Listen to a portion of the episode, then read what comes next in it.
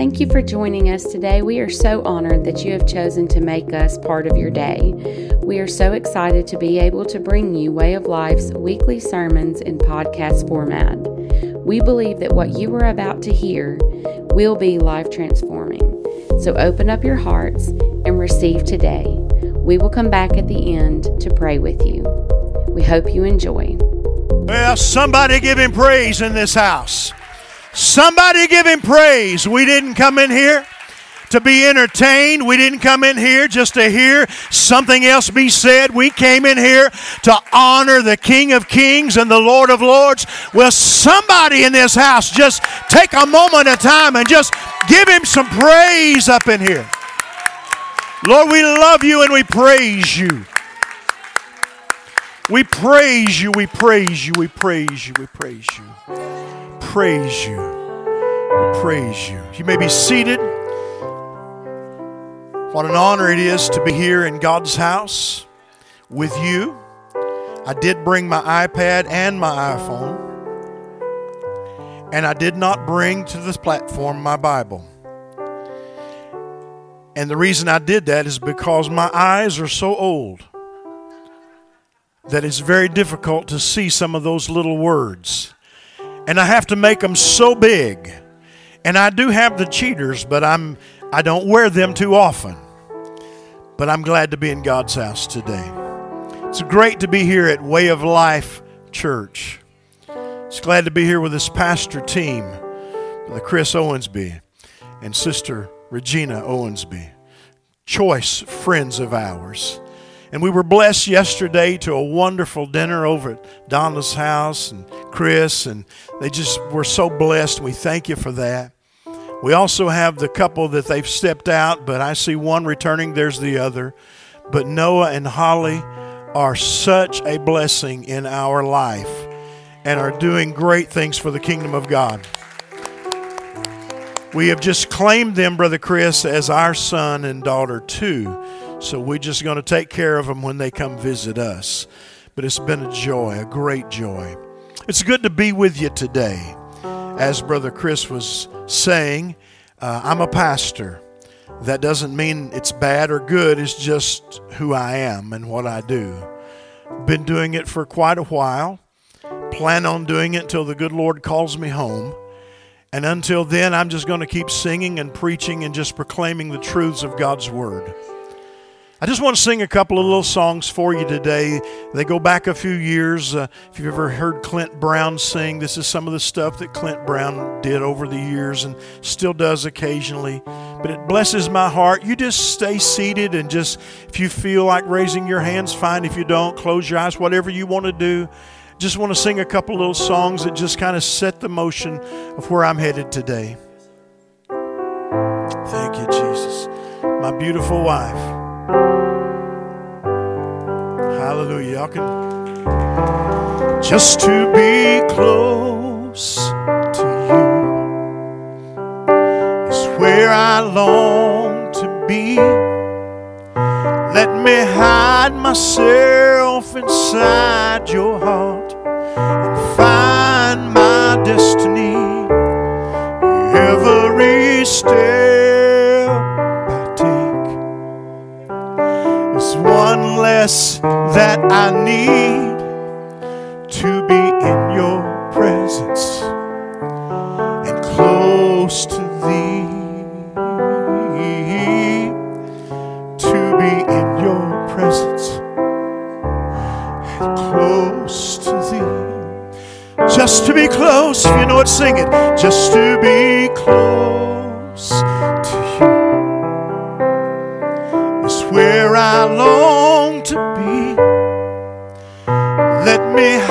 myself inside your heart, find my destiny.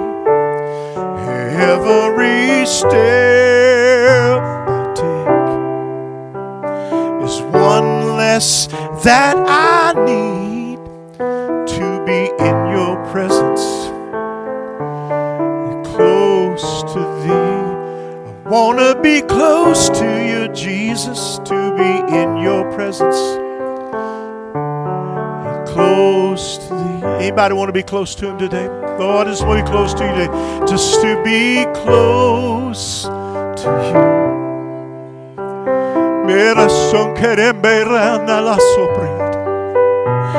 Let me hide myself inside your heart and find my destiny. Anybody need to know where they're going? Every step that I need to be in your presence and close to thee. I want to be close to you, Jesus, to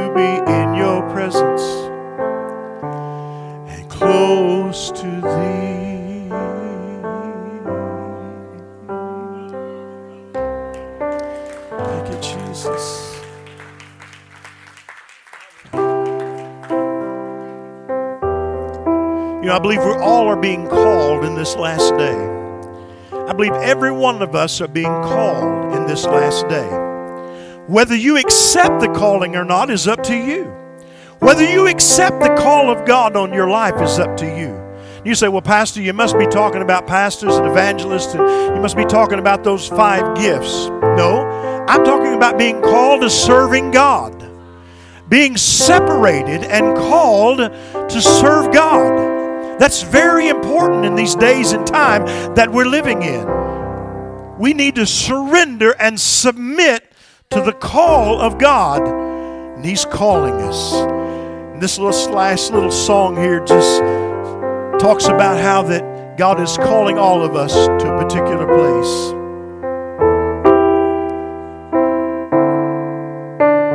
Here we go, Zion.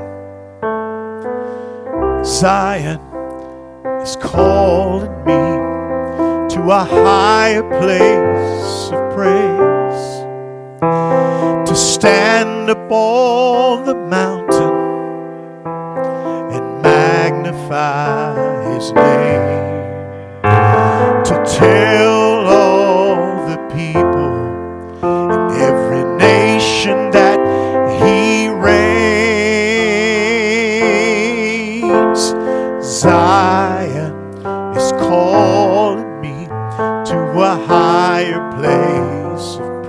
Sing it again. Oh, Zion is calling me to a higher place of praise. To stand upon the mountain and magnify his name. To tell all the people in every nation that he reigns. Zion is calling me to a higher place of praise. And it becomes my highest praise when all that I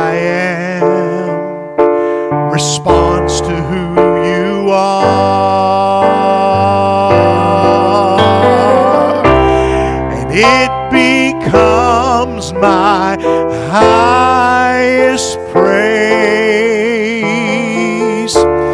just to know you, Lord. It becomes my highest praise. It becomes my highest praise when all that I am, when all that I am responds to who you are. It becomes my highest praise. It becomes my highest praise just to know you, Lord. Just to know you, Lord. Just to know you, Lord. Just to know you, Lord. Just to know you, Lord. Just to know you, Lord. Just to know you, Lord. Just to most gracious Heavenly Father, as we stand before this congregation of people, We don't stand here in ourselves or in our power or in our abilities. But we stand here in your power and your anointing, God. And we ask, Lord, that every vessel will be filled this day. We ask that every heart will be touched this morning. We ask that every lost will be found today. We ask that every backslider will come home this day. And Lord, I ask you for your grace and for your mercy to saturate this place in Jesus' mighty name. And everybody said, Amen and Amen. Give the Lord one more hand clap of praise before you're seated. Look at your neighbor and say, Neighbor, today is your day. Look at the other neighbor, the one you don't like so much. Tell them, Today is your day. And you can be seated. God bless you. God bless you. Thank you. Thank you, Sister Kathy. Isn't she lovely? And my wife lovely? Hallelujah.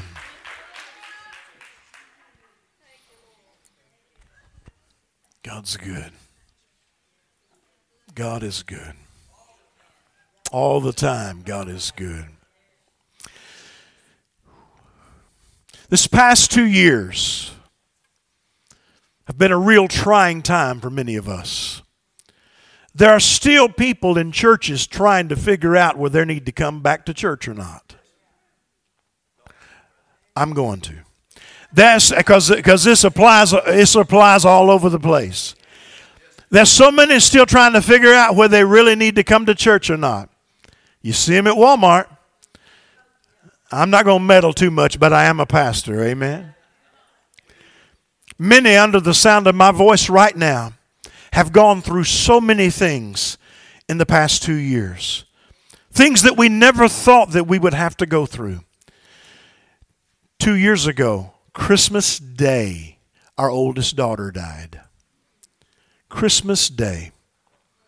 She had had lung problems for years, had a lung transplant that didn't take, and she lived for almost another year.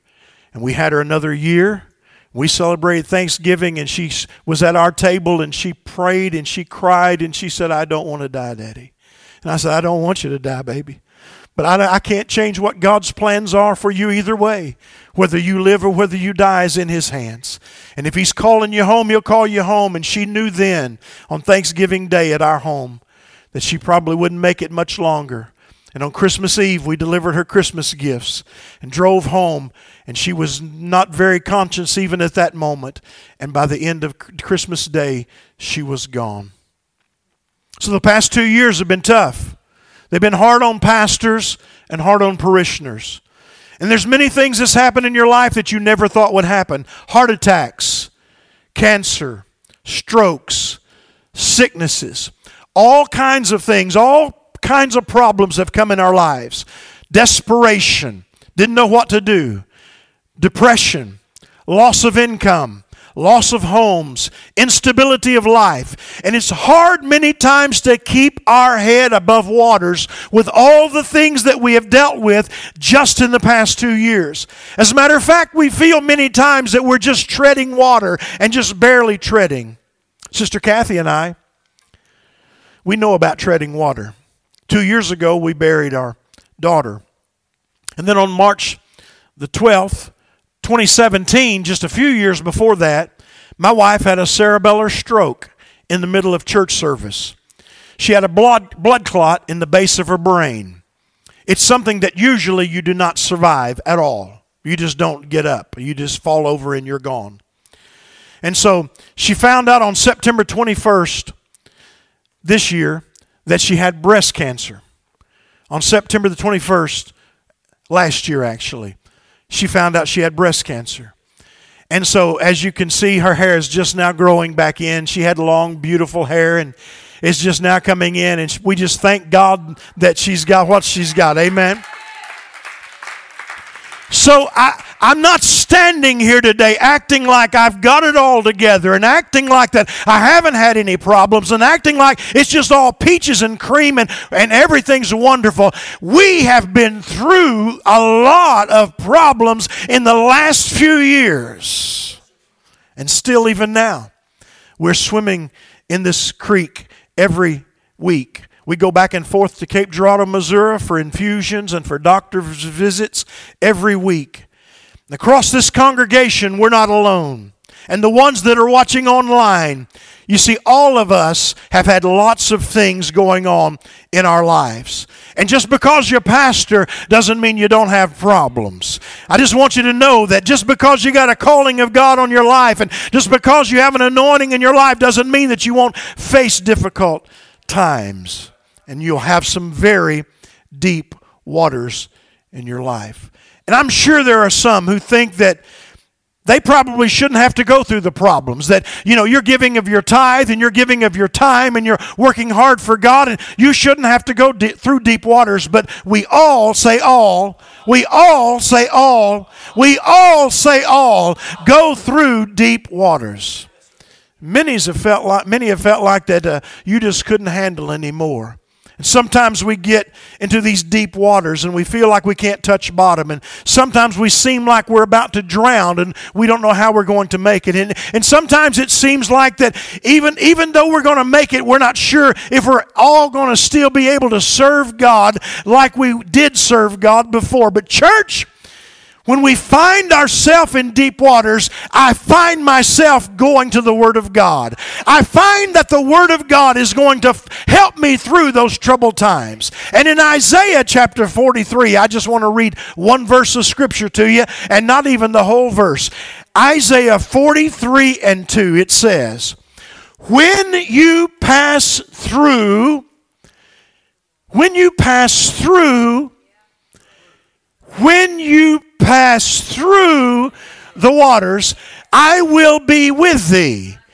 And through the rivers, they shall not overflow thee. I'll go ahead and read the rest of it.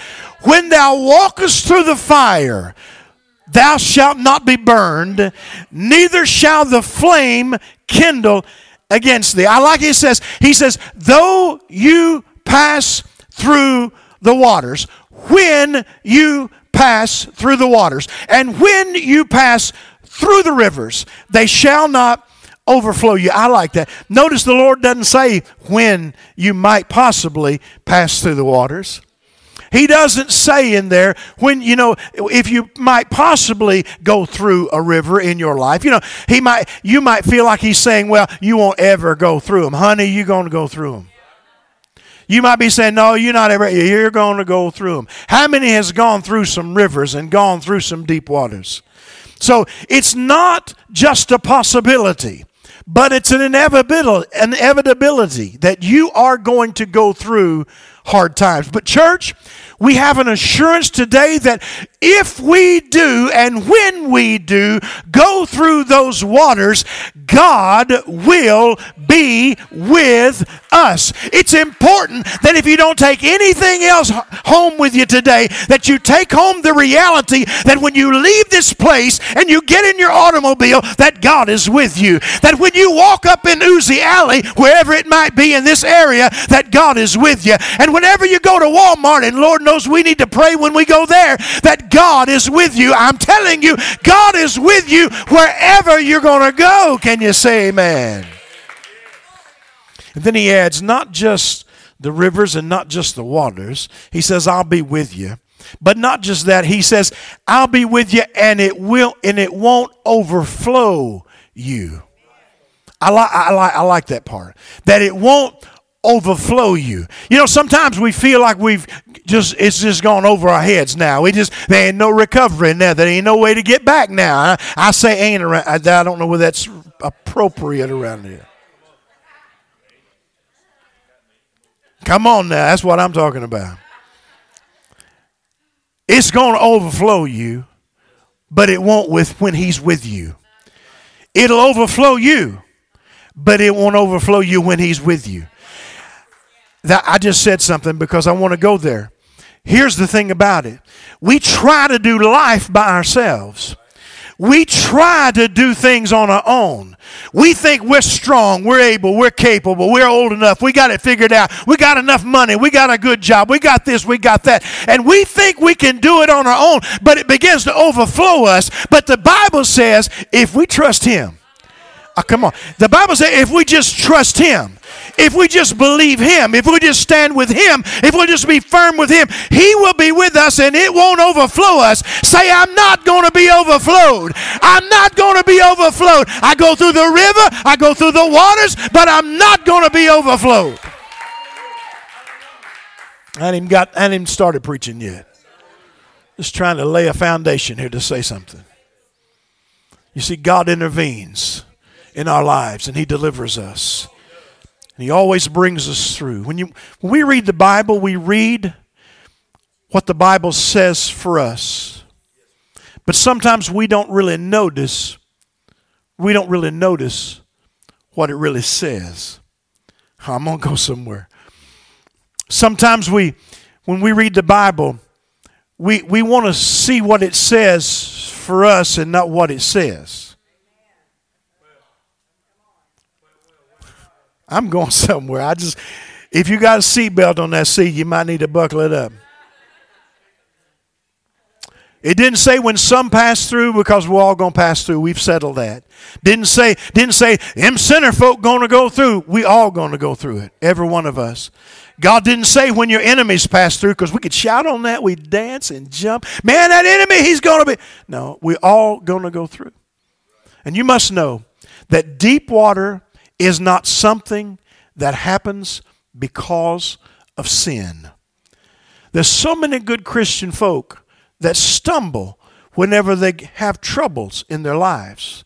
And when situations come up, up on them, and cancers and heart attacks and, and strokes and all kinds of stuff like that, it's like, well, they must not have been living right. They were, I, I always knew they was like that. You know, or something, you know, we, we begin to think that. We begin to, until we get in deep waters, and then all of a sudden we're in deep waters, we say, why is it on me, God? Why?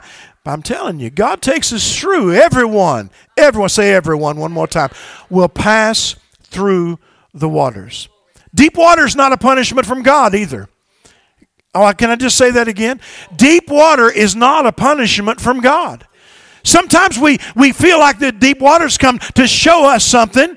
Sh- he's trying to teach me something. Maybe he's not. Maybe he's just letting you know that you're just human. Maybe he's letting you know that you just have to deal with things and you have to deal with it just like everybody else does. But when he's with you, it won't what? Overcome you or overflow you. Fact of life. It's a fact of life. I'm just going to close. God said, when thou, in other words, when you, look at your neighbor one more time. Say, when you go through the waters, it's not going to overcome you. Look at the other neighbor, the one that you really love the most, but you didn't want them to know that.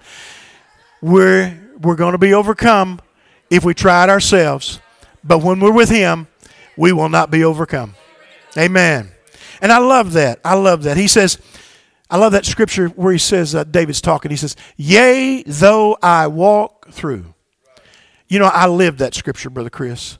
I lived that scripture. Though I walk through the valley of the shadow of death. As Pastor Parsley would say, that same God that brought you in is about ready to kick the door open and bring you out. Just shout because he's worthy. Any, you ever heard Pastor Parsley say that? Just shout because he's worthy. Because if He'll bring you into a situation, He'll bring you out of that situation. There are a lot of scriptures to remind us. Job 14 1. Man that is born of a woman is of a few days and full of trouble. 1 Thessalonians 3 3. Such troubles are a part of God's plan for us. Acts 14 22. We must, through much tribulation, enter into the kingdom of God. So all of us will have to go through deep waters, dark times, restless times, hard times, times when we don't understand, times when it's difficult. But today, it seems there is a tendency to try to escape from our problems. If we can just escape from our problems, it'll be all right. Sometimes God did bring you to a problem to bring you through it, to show you just how strong you are and just what you can do. Sometimes those things are allowed by God. Sometimes He does allow situations to come. But honey, He won't leave you. The same God that brought you in is the same God that'll bring you out. Can you say amen? Today it seems like there's a tendency. People want to run away from their problems. That's why we have so many divorces. That's why we, ha- why we have so many things going on in the world. Because people, if they feel like they can just run away from this husband and get to another husband, things will be all right. But honey, the same problems that you had there, you're ca- taking with you because many times it's you and not them. Look at your neighbor and say, that hurt. That hurt. That hurt. Some people would rather run away from their problems than face them try to escape and through drugs and through alcohol trying to escape through divorce, like I said, trying to uh, don't want to confront their problems. Sometimes you just got to confront your problems. Some try to act like they don't deserve to be in that situation. I've already said, and they just run away. They run away from their responsibilities. They run away from their pain. They act like that they're on a beach somewhere. That's where they should be. They act like that they're in reality. When they try to act like they're on the beach, they're really in quicksand and about to sink. And somebody say, "Amen." And some, after a while, they find out that they're troubles will always follow them, just like I told you. Sometimes, sometimes we're the problem. Point, do your finger like this. Say, sometimes I'm the problem. That's hard. That's hard to do, isn't it? Some, sometimes. I didn't say always. I said sometimes. Say sometimes. I'm the problem. And we keep doing things over and over again, expecting a different result, and never changes because we don't fix ourselves. So, my brothers and sisters, as we pass through this flood, we can have comfort knowing that God is truly with us. He says, I'll be with thee. When he says that, it means it means the truth. It means what he says. I, you know, there's some people just lie to you. They'll lie to you just to try to try to convince you of something, and they'll just lie to you. They'll just tell you lies. Now, it doesn't come from this pulpit. It doesn't come from this house, and I know that. But there are people in the world just lie to you, just to, so they can become your friend. They just lie to you so they can try to influence you. They just lie to you for whatever reasons. We got lots of people on TV that lies to us. I'll just leave it right there. I won't say nothing else. John said 14, 27, let not your heart be troubled, neither let it be afraid. I want to ask you something. If Jesus says don't be afraid, what do we need to do? If Jesus said don't be afraid, what do we need to do? What about a virus? Wait, what? What about a virus? What do you think the enemy is going to want to do in your life? Make you afraid. If Jesus says, don't be afraid, the enemy is going to do everything he can to make you afraid. If he can make you afraid, look at your neighbor say, Neighbor, don't be afraid. God wants you to move in faith, but the enemy wants you to drown in your fears. 2 Timothy 1 and 7 tells us that God has not given us a spirit of fear, but the enemy wants you to drown in your fears. And the enemy wants you to think that what you're going through is so big that God can't even help you out of it. That what you're dealing with right now, it's nobody here, it's the people online. What you're dealing with right now, many times the enemy says, It's too big. God can't help you out of this. You done made a mess now. It's too big. It's too big. Does this seem like sometimes you're not going to make it? Do you ever get that feeling like I'm just not going to make it through this? Do you ever feel like that you're just lost all hope, that you're, you're just not going to make it? It's not going to get any better. My life's not going to get better. The country's not going to get better. The finances are not going to get better. My job's not going to get better. The husband's not going to get better. The dog's not going to get better. Just preaching, preaching at you this morning. Sometimes you feel like you're in a hopeless situation.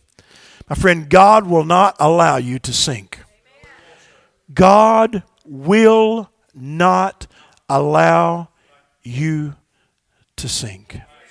He's the master of the storm, and Jesus, the master of the wind, He is in control. You need to realize that God saves us in the middle of a flood hmm. That God saves us in the middle of a flood. I remember my life. I remember how lost I was. I'm going to tell you just a little bit about me, if I can do that. Um, I'd served God for many years. I'd been faithful serving God, and, and I'd really been faithful to God. Just, can I just tell my story here? Would that be all right? I'm not going to run anybody off, am I? It don't matter.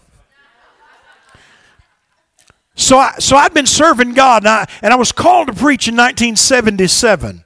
And I was serving God, and I was, and I felt like felt the calling of God, but I, but I hadn't yet totally surrendered to all of it. And I would, I would go fill in for people and go teach Sunday school classes and stuff like this. And I, and I just go, I'm, can I just tell you the whole thing? Do you want to know about me? Because I, I want to relate to you today. I want you to know exactly where I've been and what I've gone through. And I was married at the time, and I had two little girls. My wife decided she didn't want to be with me any, anymore. She cheated and she left, and that was it. And I was lost. I mean, I was lost because I didn't know what God was going to do with me ministry wise, but I was lost because my family was gone. And I'd get the kids and I'd visit them, but that was it, and it was just terrible. And I had a friend. I had a friend. I played music and sang all my life. That's all I've done. My family had a Southern gospel quartet and we sang and family style music and we just had a wonderful time and we did a lot of the old Hinson songs. Anybody remember them old Hinson songs? Two or three old people in here. None of you young young people don't know them. Yeah, yeah, I know it. So, but uh, but we did a, a lot of old Hinson songs. We had a bus and I saw three buses on the way up here to this church today. Three old buses parked and we had a bus about like that. We traveled around. We did the last year we sang. We did 107 bookings the last year, and we all work 40 hour jobs. Me and my two sisters, my mom, my dad, my mom didn't work outside the home. And we, we did that. And then, then it all just kind of began to fall apart, and everything just kind of fell apart in my life. And, and so during that time, my cousin said, I'm playing music on the weekend. Would you like to go play music with me? I said, Yeah, I'd love that. I, I would really enjoy going playing with you. He was playing at Drift In Lounge.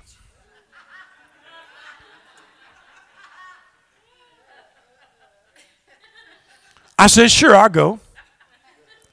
You know, and, and I was doing songs like The Closer You Get, The Further I Fall. You know, we're close proximity. And I was and, and we're singing those songs. And I was in this club and I and I was and I was doing everything wrong. Hear me out. Now you need to listen to me because somebody it's gonna change somebody's life. It's gonna change somebody's life. And so I, I was playing these songs and singing these songs. And I knew God would deal with me, and I knew I shouldn't be there. And so then my cousin said, There's this girl wants to meet you, and I'm all divorced now, and all that's behind me, and, and I'm just single, and I'm like, I don't know where I'm going or what I'm doing. And, you know, and, I, and I'm up there and I'm singing these songs. And he said, There's This girl wants to meet you. And I said, I, I'm not interested. You know, you get burned pretty good, you're done. Amen. You're just kind of done. You ain't, you know. And uh, he said, She wants to meet you. And I said, well, who is it? And he says, my, sis- my wife's sister. And I said, Well, you know, you know, is she anything like your wife? He said, Yeah, pretty much. Good. It's okay. I said, Well, that might be a thought. He said, got, She got one problem. I thought, Okay. He says, She's the marrying kind. I said, Oh, Lord. I didn't want to meet her. He said, Well, I'll tell you where she works. She works at Crosstown Liquor. True story. You think God can't take a, a, pile of nothingness and make something out of it? 33 years now pastoring and serving God. You think God can't take tough situations and hard days and overcoming and all this stuff and change your life and put you back on the right track and get you going down the right road? I'm telling you, God is the same yesterday, today, and forever. If He forgave me and changed my life and changed her life, life, God can do it for you and you. Sit down.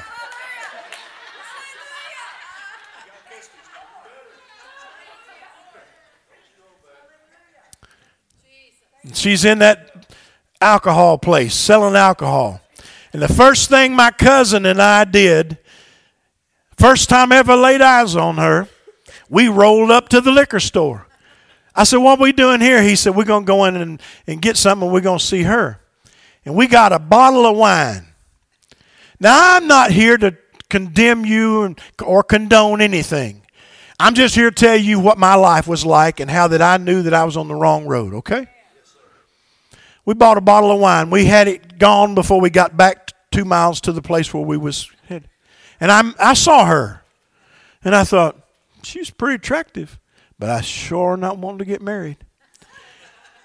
And a little bit later that night, she walked into the club. And when she come in with them white pants on, help me somebody. I'm just talking. I'm just talking. I'm just talking to you. I'm just talking to us. And she come and sat down, and we sat down and talked. And I, th- you remember what I told you? I told her, I said, "You look like a Sunday school teacher." True words. And I said, "What are we doing in here?" And I pitched my keys to Gordon, and I said, because he had rode with me, I said, "There, you, here, here's the deal. You take my car. I'm going to go with her, and we're going to go get a pizza." And we rolled up to the Pizza Hut there in Blytheville, and we talked till they closed. And we talked like we had known each other forever. And three months later, without asking her to marry me or her asking me to marry her, we got married in 1983, November the 21st. And our 39th anniversary is rolling up real quick. Don't tell me God can't take your bad situation and turn it all around. Now, let me get back to my message because I wanted you to know me. God will save you out of the worst time in your life. He will be there when everybody else has written you off. I just want to interject this one time. During, during the time I was divorced and everything, like I was like I told you, I was just kind of being stupid. My family was still singing, and they had a singing at a church, and they wanted me to sing, and I went and sang with them. I went and sang with them at a church. Well, there was another church that called and said they wanted us to come sing. And they said, Will you go? And I said, I will. And so we had it all planned up. And uh, the pastor called and he said, I understand that he's divorced. And um, I said, Yeah, that's true. He said, Well, y'all can come, but he can't. Truth. Truth. A man of God said, He can, y'all can come, but he can't. Guess what? None of us went. That's just a little thought I had to say. He doesn't say, okay, folks, I'll be watching from the shore here. Jesus doesn't say, I'll be watching from the shore. And, and, you know, and, and if you can get close enough to me, I'll come to you. But you know, I'm not going to go out there in that deep water that you've already got yourself up in. I did. He said, "Okay, folks, I, am gonna be I'm gonna be on the shore, and I'm just gonna watch you. And if you get out there too deep, you, you're on your own. I'll watch you go on down shore, and if you get close enough back to the shore, I'll try to get." He doesn't say if you find yourself in a flood, it's already too late. I'm so glad it wasn't too late for you, Noah. Two years ago, right before COVID hit, your daddy was in revival with me after meeting me, striking up that conversation, and I guess that was the first time you'd been back with me, wasn't it? Might have been there one time. You was there New Year's Eve. That's what it was. And then you came back for revival. See, I even had to, I was brave enough to have him again. I've had that man preach more from me than anybody else in evangelism since I've been a pastor.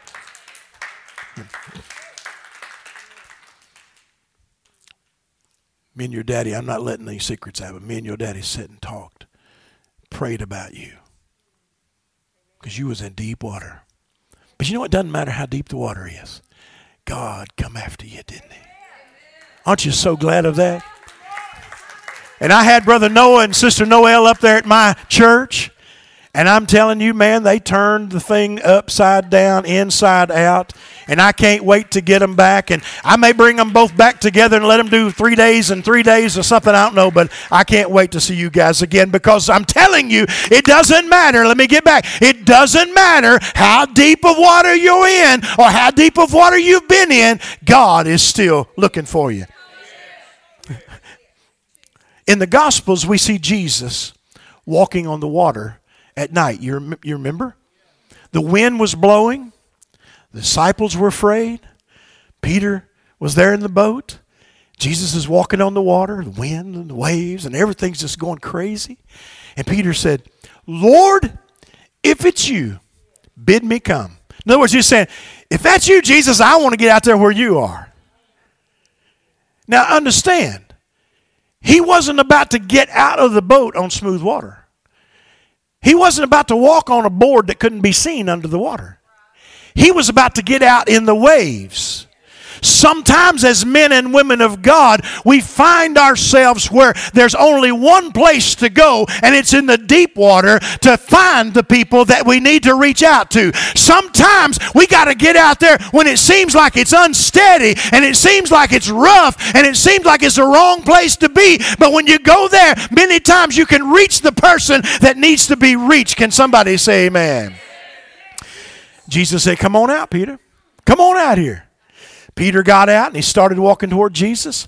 Now, most of us want to focus on the next part of this message, and I got just a little just a little cliffhanger for you. Most of us want to focus on the part that Peter sank. And we spend our time talking about, yes, he God called him, Jesus called him to come out, and he started coming around, but he got out there and he began to sink. And I'm telling you, you can't get out there too deep. You got to be careful. And we'll preach a message and make it all glorified and sound good about you better not go too far. And we spent an entire generation of trying to help people not to go too far with Jesus. I'm telling you, sometimes it looks like it's the worst situation you could ever find yourself in.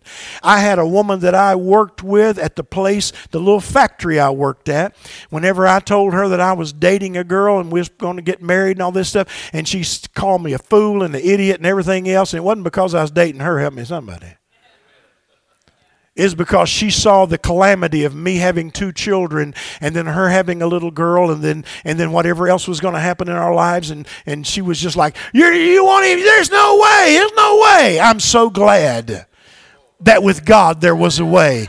That in the midst of all the negativism and all the waves and all the things that, that was, it was stupid for us to get married. It really was. I had no money and she had less. Figure that one out, it'll be all right. Peter started to sink. We want to focus on that. And the reason we want to focus on that because we don't want to get out of the boat. The reason we focus on Peter sinking is because we don't want to get out in the boat. It's safe in the boat. It's stay in the boat. Stay in the boat. And especially we don't want to get out if it's windy or rough or waves going. And, and when God when God shows up on the scene, you know, He's going to deliver us before we get out too far, we think. But God was saying, if you, Peter, want to come to me, all you've got to do is let go and come to me. I want to say that again because it's real important. If you're just willing to let go of where you're sitting and willing to get out and walk toward me, I'll make sure that you're safe. You see, we can't walk on the water, as we've often said, until we get out of the boat. And we've got to release ourselves from some fixed places that we are in, in our mind and in our hearts, and release ourselves to follow and flow after God. It's not easy sometimes for us to, to say, you know, uh, he needs a teacher, but you know, we sit back and say, Well, you know, I, I feel teaching in my spirit, but I, I don't really want to let go because if I get out of this boat here and start teaching, there's no he'll want me to do something else next time. And it's easy for us to say, I'll just stay right where I am and I won't move or move out of this fixed place because if I move, then I'm going to be responsible and I'm going to have to do things that maybe I don't want to do. But I'm telling you, you'll never serve God like you need to serve Him until you're willing to release yourself from your fixed position and go to where He is. I'm telling you, it's time that we get up and go toward Him. Sit down, I haven't even got to my message yet. You're in trouble. You're in trouble. I don't know if you noticed it in this story or not, but as soon as Peter got out of the boat, he walked a little ways and began to sink. But as soon as they got back to the boat, the wind stopped and the waves ceased. You see, a lot of times we have gotten ourselves out and we began to look around. And as we looked around, we began to sink. And God had to get us back in the boat. There's a lot of people listening to me right now. You have been in this boat, you've been in other boats, You've been around sailing with all these other churches. You've been ministering for years. You've been working. You've been teaching. You've been doing all the things that you were called to do. And now, then, a little virus, it was bad. Yes, I say it. But a little virus has stopped you. And now, then, you realize that you need to get back to the boat. I'm telling you, you won't find calm waters till you get back to the boat. You won't find calm waters till you get back to the boat. Can somebody say amen? I told you I'm a pastor. I'm just preaching like a pastor today. Just come on back to the boat. Get back in there. When Peter wanted to go meet Jesus, it was windy, it was raining, it was wavy, it was bad. Jesus didn't stop all of that to let Peter just walk out on smooth water. Peter's focus was on Jesus and not the storm. Let me say that again. Peter's focus was on Jesus, not the storm. But all of a sudden, he got his eyes off of Jesus. What are you looking at right now? Are you looking at what you can do in your personal abilities? Are you looking at what this church can do for you? Are you looking at what this neighborhood, this community can do for you? Or are you looking of what you can do for this community? And are you looking for what you can do in this church? Or are you looking for what you can do in this world? Listen, being in the flood and the storm makes us stronger. When we're out there in the flood and the storm, it makes us stronger. We get stronger. Peter didn't have to sink. He could have walked all the way to Jesus. They could have walked back to the boat on the storm because he didn't need smooth waters. He needed Jesus. He didn't he wasn't looking for an easy way out. He needed Jesus. Listen, you're not going to find what you're looking for no matter whether you're there or here. You're not going to find it till you find Jesus to be Lord and Savior of your life. Well, I'm saved, Pastor. That's wonderful. Hallelujah. Are you serving God? Well, I, well, I'm a member of the church and I'm saved, Pastor. It's fine. Are you working for God? Are you giving ever others? Are you telling others about what God has done for you? Are you sharing the gospel that they can be saved even at the workplace? Are you giving of your heart and your life and your time and your money and your resources and everything? Are you giving? Are you working for God? Listen, being in the flood makes us stronger, but many only think of God when they're in, when they're in deep water. They only begin to think about the things of God. Thank you for the towel. They only begin to think of the things of God when they're in deep water. Well, we're about to sink. We better go back to church. Did I say that? Did I say that? We're about, we're about to sink. We're about to sink. We need to pay our tithe. Am I doing all right? I'm, in, I'm, past, I'm being a pastor. I'm just being a pastor. This is what I do. And many times, what happens in our life is we wait till troubles come and then we try to figure out a way out of them. In other words, go back to church. Now, listen, if you're in trouble, come to church. I'm not saying that, but I'm saying don't wait till you get in trouble to come to church. Don't wait till you get in over your head to come to church. Don't wait till the problems have become insurmountable for you and you can't overcome them and everything's falling apart in your life. Don't wait till then to come back to church. Come back now. Come back now. Call them, everybody. Come back now. Come on, say it with me. Come back now. Come on, say it with me. Come back now. Come on, right now. Come on back to God's house. If you're watching and this is not your place, go back to where you're supposed to be. Amen. Sometimes they get all jammed up and they want to scream, God help. And it's, it's all right to do that, but don't wait till you get all jammed up. Amen. Don't, don't wait till that everything gets bad. then they think they get out of trouble. They want that get out of get out of hell free card, and uh, and they want to act like you know, hey, I'll just go back to church and everything will be all right. No, honey, you may come back to church and it get worse. so, I'm telling you the truth. I'm making it plain. 2 Corinthians 12 and 9. And he said unto me, My grace is sufficient for thee, for my strength is made perfect in weakness. And he says, When I am weak, when, when, when I am weak, th- then he is strong. I, I can't do it. Brother, what's your first name? Quentin. Quentin, I can't do it, buddy. I cannot do it. And you can't do it. You look like a pretty good sized guy. But truth of the matter is, you can't do it. Not in your ability, not in your strength. And, and you know, when we're weak, he's strong. And you're only strong when you realize that you're weak. I'm just trying to give you some word today. You're only strong when you realize that you're weak. There's a lot of people say, I'm strong. No, you're not. You're weak. And until you realize you're weak, you won't be strong. I just said something. I don't know where you heard it or not. When you realize that we can't, we realize we can't do it ourselves, we're in the right place.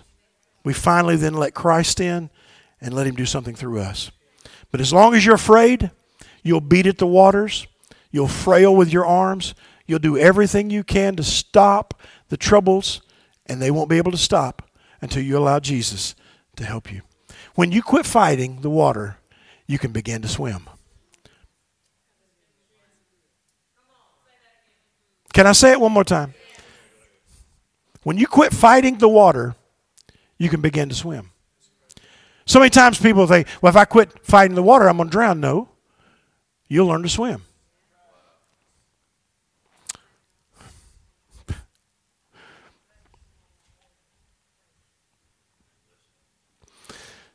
There are so many people that give up on God just right there. They just stop on God right there. They just don't fulfill their calling just that close. I know it's not anybody here. I'm sure I'm talking to just people online, but you're just this close. You're just that close. Almost. Almost. Almost doing what God called you to do. Almost following the plan of God. And sometimes we feel like that God is nowhere around. He hasn't left you, my friend. God's grace and His presence is all we need. He gives us provision when we are in need. He gives us peace when we're in trouble. He gives us perseverance when we're struggling. He gives us healing when we're sick. He gives us comfort when we're grieving. He gives us strength when we're tempted. Many folks before us have learned to make it through the deep water and the storms of life, and we can make it too. Paul, Peter, John the Baptist, Daniel, David, three Hebrew boys in the furnace, and Jesus himself showed us that he would be there with us. I want to just testify a little bit. I'm going to begin to close, which means nothing.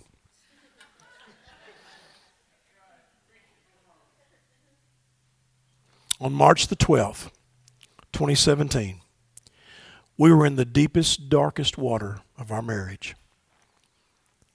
I'm going to say this and you won't believe me, but I'm going to say it anyway. My wife and I have never had an argument or a strong disagreement. She's always right and it works.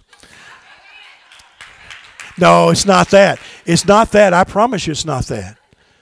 It's just that we just are so compatible in God that we just we just flow and we've done marriage conferences. We, we did a little marriage conference thing for you guys here and on video. And uh, and we've done all kinds of things like that. And you know because our we just have a great marriage. God's just tremendously blessed us. And then when we got together we got us we had us a boy and he is praise and worship leader at a church that we pastored for eight years. And and man i mean he is anointed. He is bad news. On March 12th, 2017, we're in the deepest waters we'd ever gone through. At our church in Braggadocio, Missouri, where we're still pastoring, after a prayer service, God had me. I do stupid stuff sometimes to people's in people's imagination. Uh, Brother Chris does too. I had, whenever he came and when I was pastoring in Troy, uh, I was having migraine headaches every day. I mean, just horrible headaches. And I'd get through one, and, and, and my head would hurt for several days, and then and then it, it happened again, and it was just on and on and on and on. He was in revival with us, and he says he doesn't remember this, but I remember it well. And um, as I tell the details, you will understand. So I come up front, and, we, and I've helped him pray for everybody. My head's just going boom, boom, boom, and I'm praying, and I'm and I'm saying, God, take this off of me, take this off of me. And I'm just praying with everybody in the service, he's praying for people, and then I've helped him pray. And I said, I want you to pray for me. I said, but here's what God told me. God told me to tell Brother Crazy Chris Owensby. If you don't know him as an evangelist, if you know him as a pastor, and you know him as an evangelist, buddy, I said, tell Brother Chris Owensby to pray for me any way he wants to. I'd seen him pray for people. I'd seen him hit him in the stomach, it seemed like, and do everything else he could possibly throw his Bible at him and all kinds of stuff. Y'all never seen anything like that, I'm sure. He took his, he said, when I told him that, he said, anything? I said, whatever God tells you to do, you do it. He took off his sweaty coat. Sound familiar? Wrapped it around me on the wet, the wet side to me I saw the other night you were very nice, brother. You took the wet side and put it on the outside. On the wet side toward me, wrapped it around me, and I'm standing in front of him, and he's a much stronger, bigger guy than I am, and I'm short, and he reached around me and picked me up. And the next thing I knew, he was he was praying and he was wound up and he was doing me like this, like a dog would a toy, you know, and he's just and then he went boom and he just threw me on the ground threw me on the ground. And he said, See, he says, I don't remember that. He doesn't have to. I remember it. That's like the guy punches you in the end of the nose. He said, I don't remember doing that. I remember it.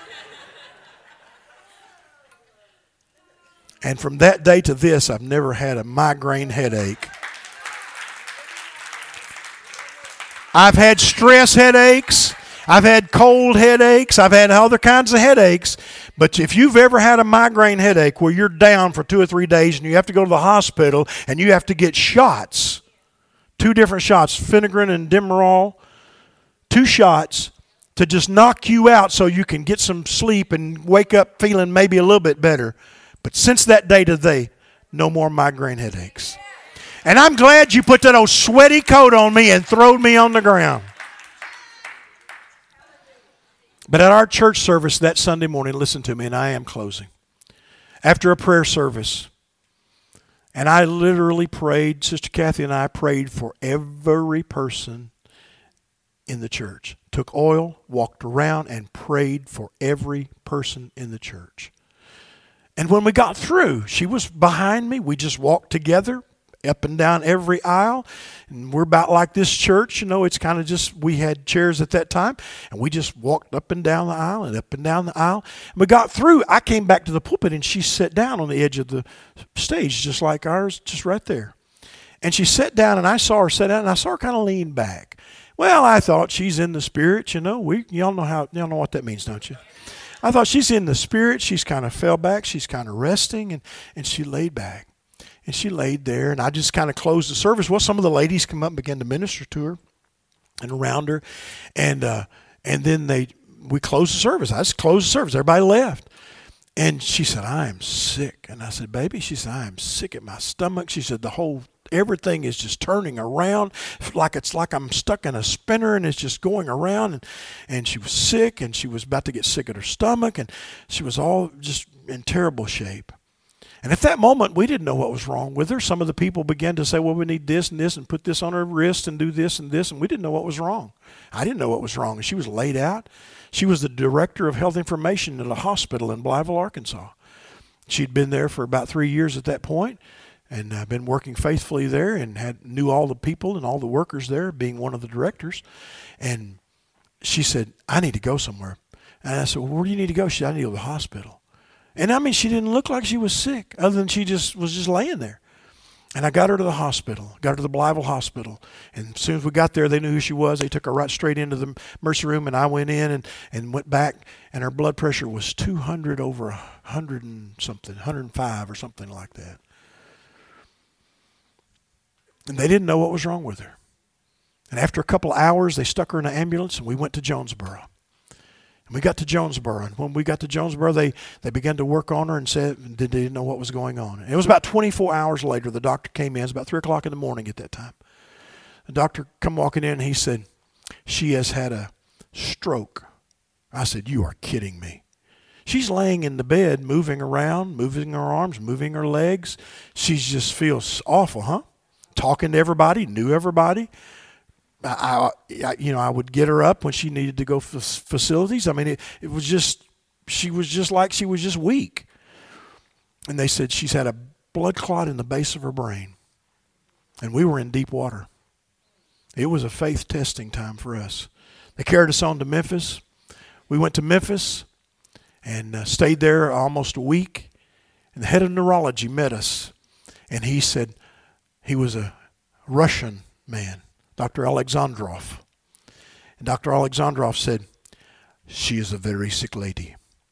And he said, If if she gets in bad shape, I'm going to take her right across this hall, and that's our surgery room, and we're in ICU. And he said, I'm going to take the back of her skull completely off. And he said, and we won't know what we've got until her brain quits swelling. Do you think this preacher boy wasn't praying? And seven days later, Dr. Alexandrov walked in and he says, I looked at your scans. You should be messed up. I said, honey, you just don't know her at home. He said, You should be messed up. And we had been in that neurology ICU and there were people in there screaming and hollering, and there were people in there that were just swearing, and there was all kinds of things going on in there because they were having strokes or had strokes and didn't even know where they were. And the seventh day, he said, You should be messed up. He said, I looked at your scans. And Kathy said, We've had people praying. At the time, my sister and her husband were in Israel, and they had written Kathy's name and put it in that wailing wall. We had people praying all over the country. And she walked out of the hospital.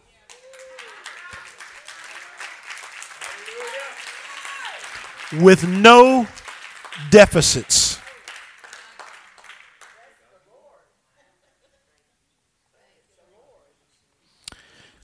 But while we were in Jonesboro,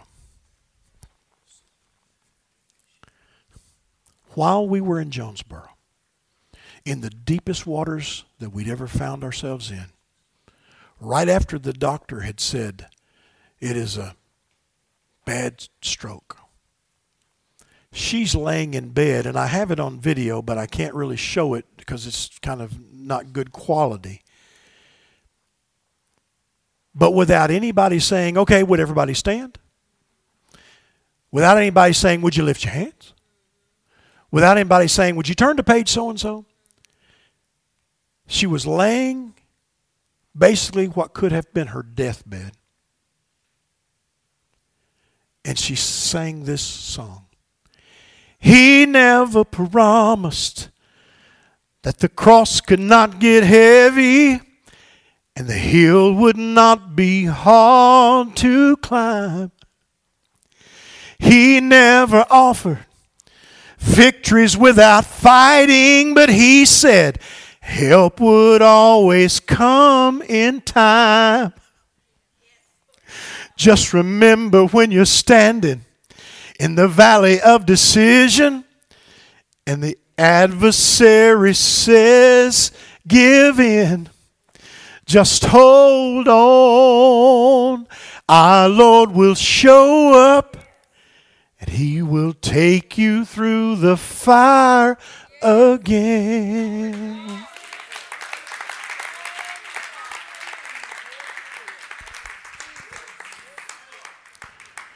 So we are here today as living proof Amen. to tell you that even pastors, even evangelist pastors, even evangelists, even men and women that are serving in every capacity of life, that sometimes it will seem like it's too much. It will seem like the water's too deep. It will seem like you've gone too far. But we are living proof that God can take nothing and make something great. And not only that, He can take sickness and malady and malfunction in your life, and He can heal your body and He can change your circumstances from where one says it's not going to be to the one that is says it will be. You know, I really don't know what your need is today, but the Holy Spirit knows. And He's used this service, this message, to speak into your life. If you don't know Jesus as your Lord and Savior, really all you need to do is get real with Him and say, Lord, I'm a sinner and I desperately need a Savior and you're the only one who can. I invite you into my life. I ask you to save me. I need you as also to be my Lord. I give myself to you and my life to you. And Father, not only do I pray and celebrate these that are coming to you, but for those that need a special touch in their family, for those that need a divine touch in their body, for those that need a surge of encouragement, for those that need increased joy, and for those that are growing that they will become all that they are called to become. I declare your blessing over the people, and I thank you that the anointing of the Holy Spirit is moving powerfully on their behalves. In Jesus' wonderful name. Until next time, I'm so grateful that you've joined us, and I pray that you will continue to check out our regular podcasts.